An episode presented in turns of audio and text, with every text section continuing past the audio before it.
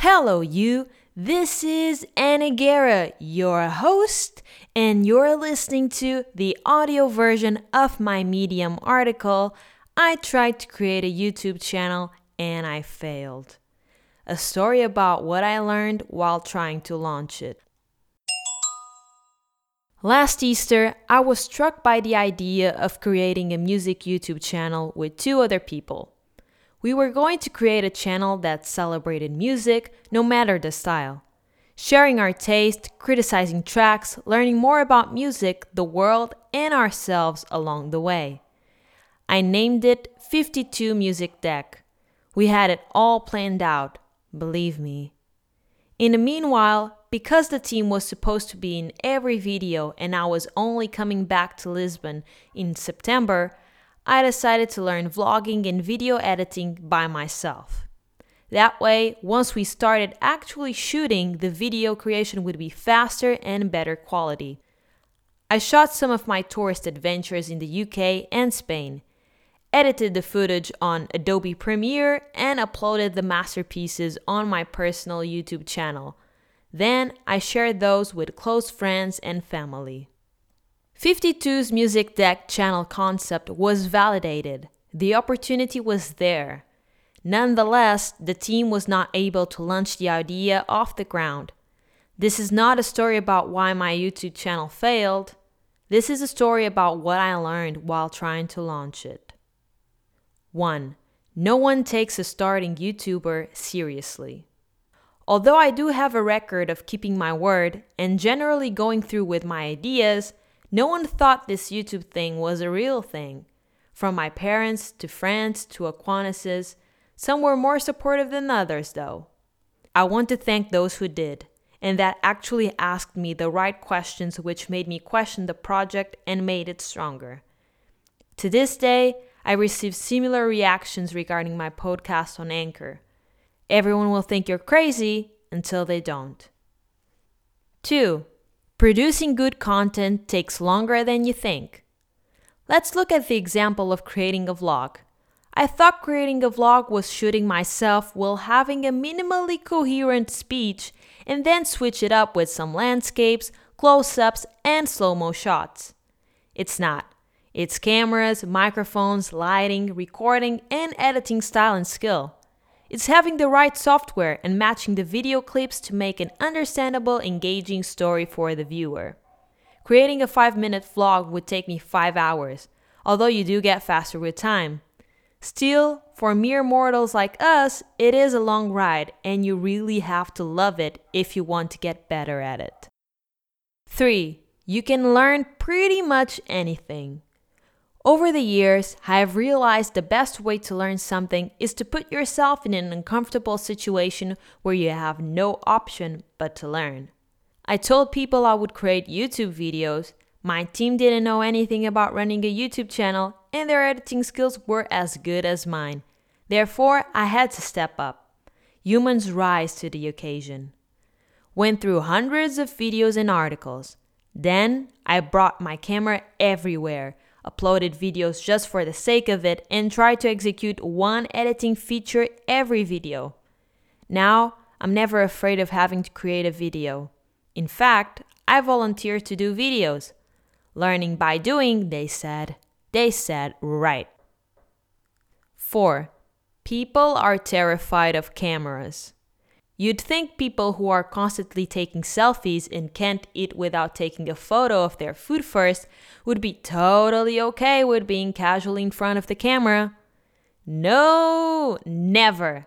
Let alone strangers. I know people are in their own right of not wanting to be on video. It just seems a little bit silly considering what they post online. Some strangers found my vlogs intriguing, some laughed, and some were plain right upset. The best part of filming yourself in public is people thinking you're somewhat relevant somewhere in the internet. 5. Vloggers are champions of multitasking. Good vloggers are not only thinking in the moment and enjoying themselves while documenting their life, but are also already thinking about the vlog storyline and how every sketch fits together. It was stressful and made other people stressed too. Regular people don't like it when you turn on your camera every 10 steps.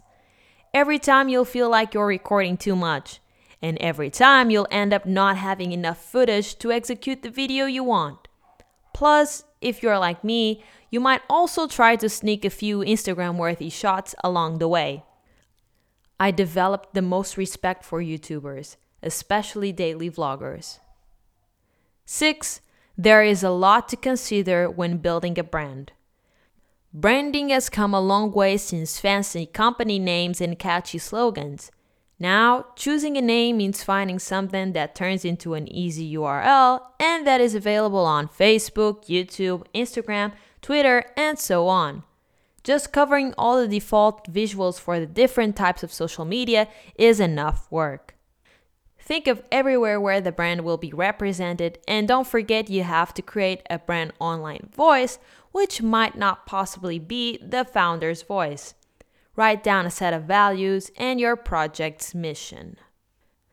7. Finding the team for your project will take a while. Unfortunately, finding a team for your project is not scouring the internet for the perfect match. Finding a team is talking to a lot of people and getting a lot of recommendations.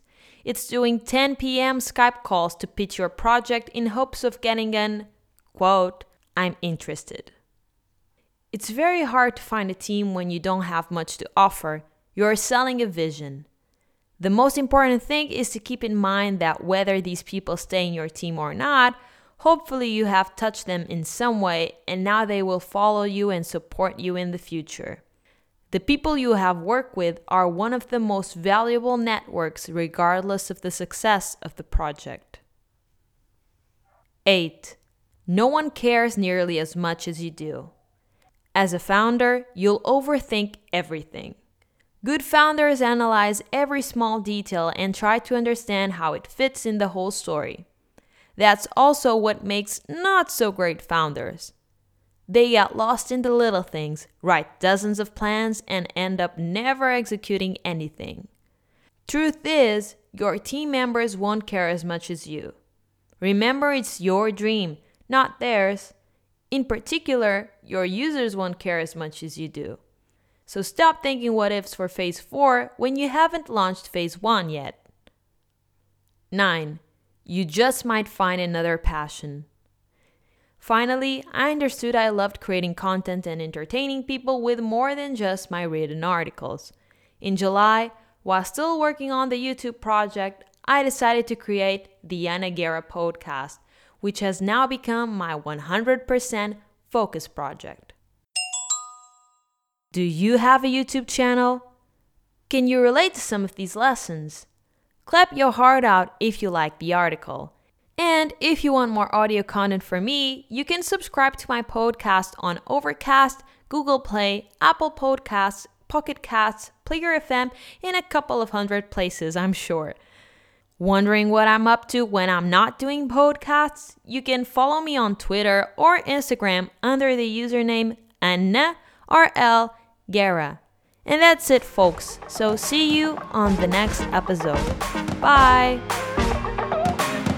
thank you